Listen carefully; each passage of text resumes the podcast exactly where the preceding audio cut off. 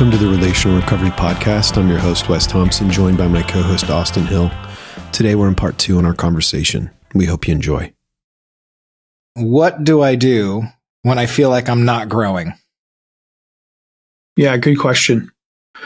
Um, man, I, I wish that person was here because I've got questions. Like what, like what, well, what are those questions? well, um, oftentimes, often, you know, so that person is telling themselves a story, and the story is, I'm not like, if you're in a moment where you're not growing, it's like, well, tell me more about that. Well, what does the not growing look like? Because sometimes when we're faced with um, challenge or conflict, maybe we're growing, but we just don't notice it, or we're not growing in the way that we want to.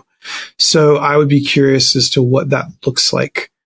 Um, because at least in my life, and I don't want to project my life on this person, but without having the person here, all I can only go off my own experience. And so what I will say is I have very rarely experienced in my life static energy. And what I mean by that is like just staying the same. I feel like I'm always kind of maybe digressing or, or, or hopefully getting better.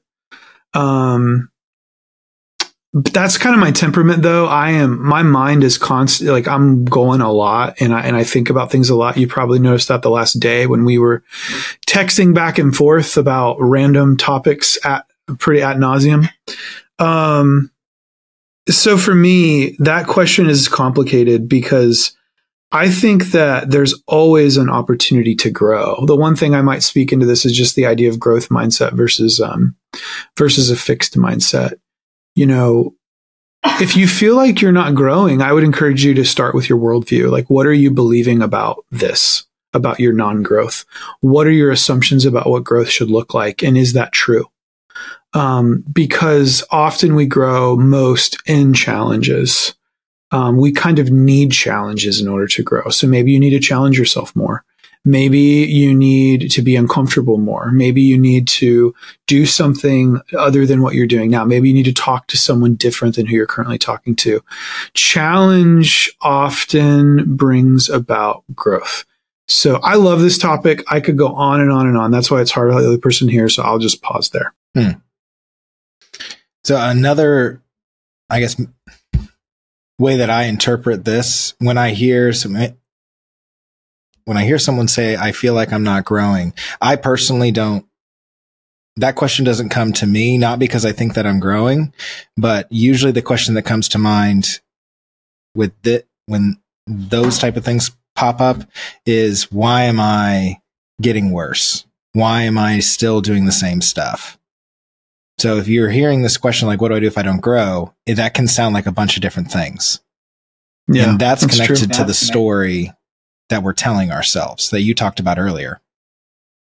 So what I do when I feel like I'm not growing, or if I feel like I'm just hitting my head against the wall again and again and again and not improving, is asking other people that I trust what they what they see in me their perspective in the thing in like the topic or the issue that i'm that i'm identifying as not growing in is getting other people's perspective that i trust and i, I want to emphasize the people that trust that i trust part it needs to be someone that wants you to improve for your sake not just because it'll help their life so it's it's good like and I'm if you're if you're in a family, you definitely want to get your family members' perspective, but they're very close to you. And sometimes they're uh, they might be too close.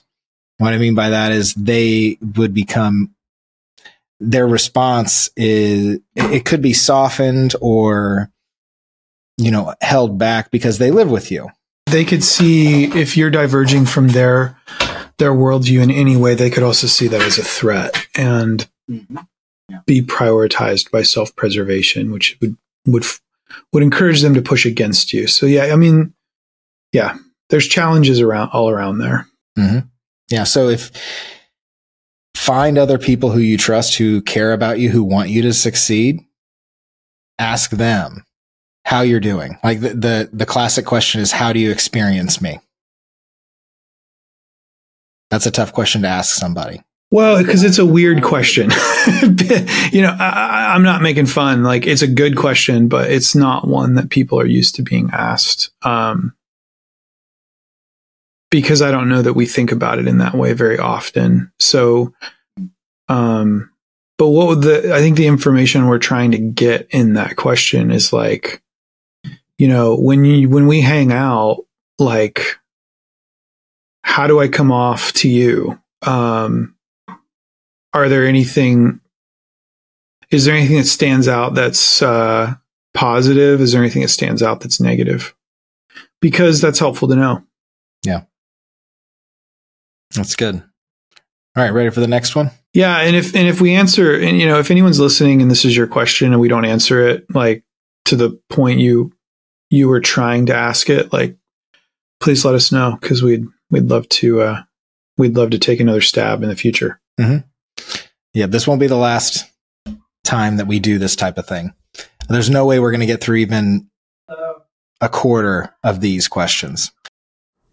Thanks for listening to this episode of the Relational Recovery Podcast. We'll be back tomorrow with part three in our conversation. We'll see you then.